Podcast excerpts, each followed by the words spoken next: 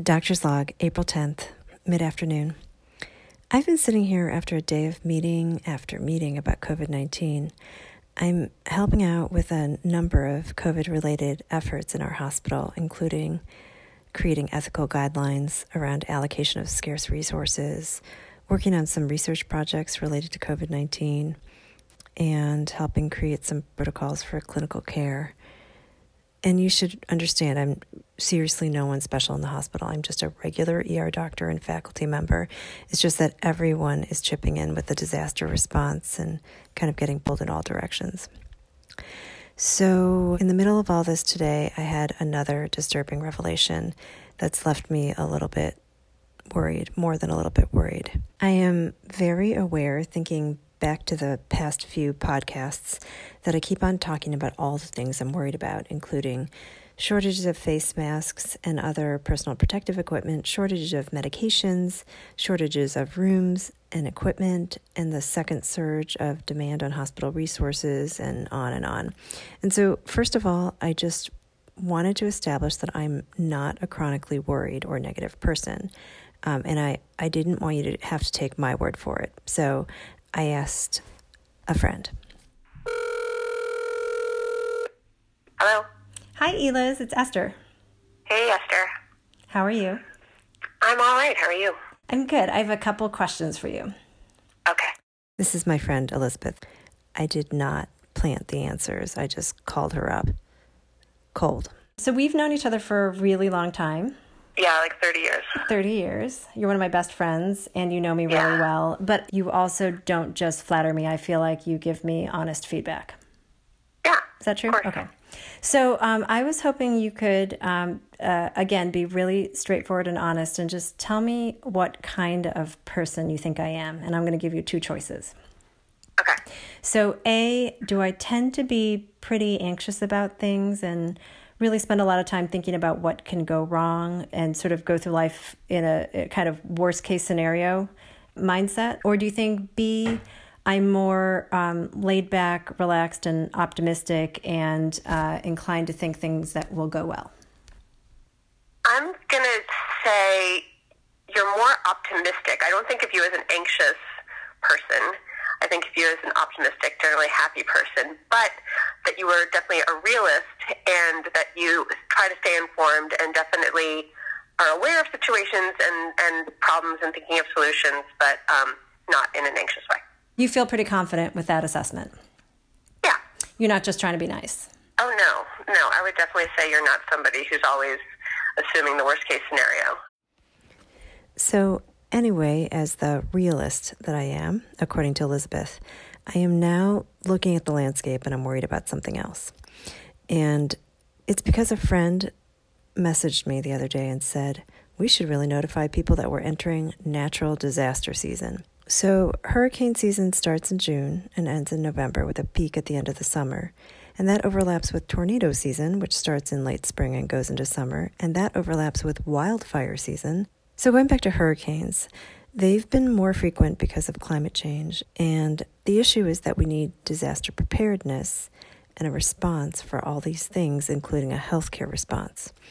Let's say we get a major hurricane or two and or a bunch of wildfires and they require a massive response by FEMA and by the states including sending disaster response teams, evacuating large groups of people and of course the recovery and rebuilding afterwards.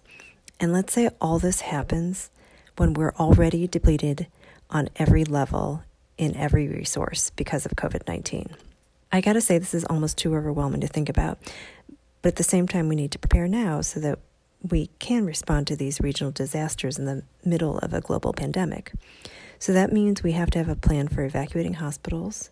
Those hospitals, if they're at max capacity, their staff may already be very limited and stretched simply with clinical care. So we need to figure out how to support them in evacuating some very sick patients. Have we ever had to do a major evacuation while still maintaining precautions so that we don't spread the disease at the same time as we move patients in and out of one building and into transportation vehicles?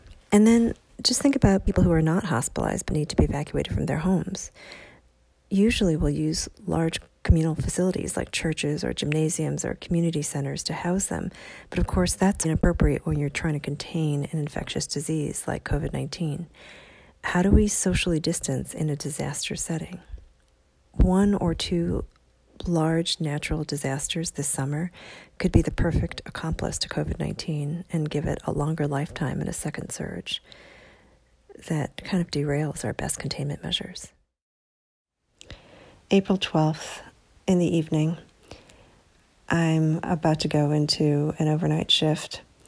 I don't think I've worked a shift on Easter for years, probably close to a decade, because I'm always careful to take the shift off or swap out of it.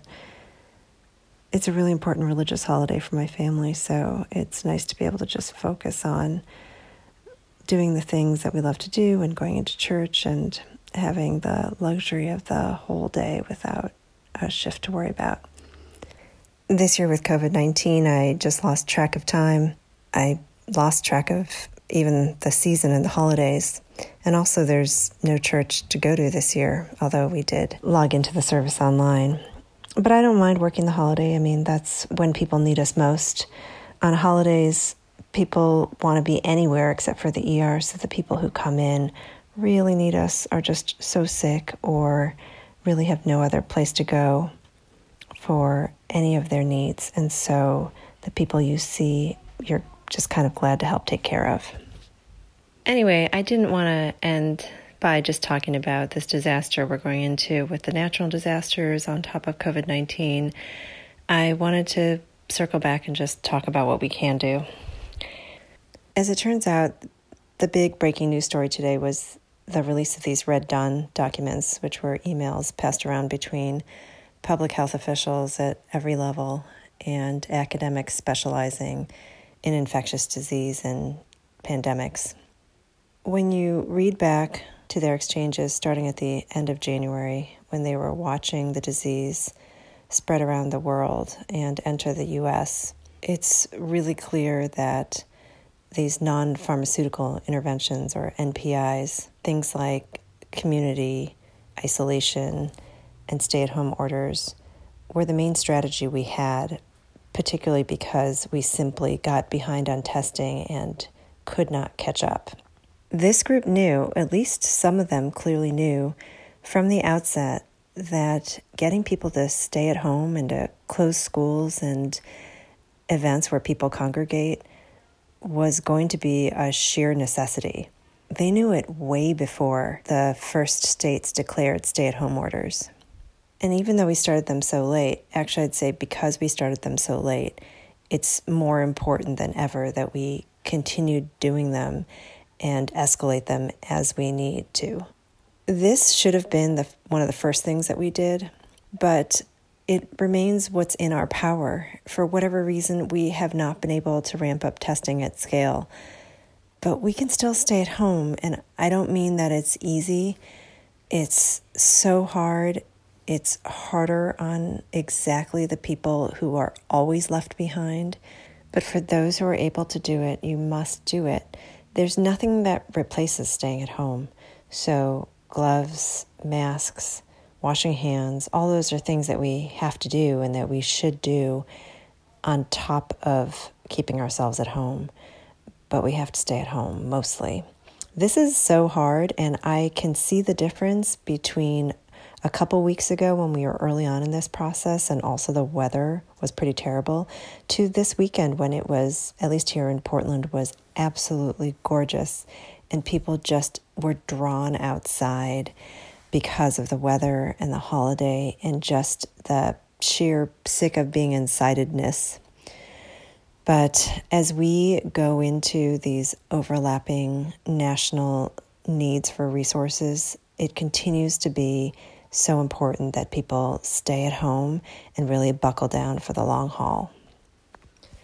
Besides staying at home, what I've been recommending is for anybody who's in a position to give, whether it's been to food shelters or diaper banks or nonprofit organizations that help with disaster relief, the Red Cross, medical supply organizations, in whatever way that you've been giving and supporting others in this tough time, uh, please just plan on continuing to do so. We need to be in a really long term mindset with this current crisis, whether it's the surge of COVID 19 itself or all of these layered needs that are going to come in the next six to 12 to 18 months.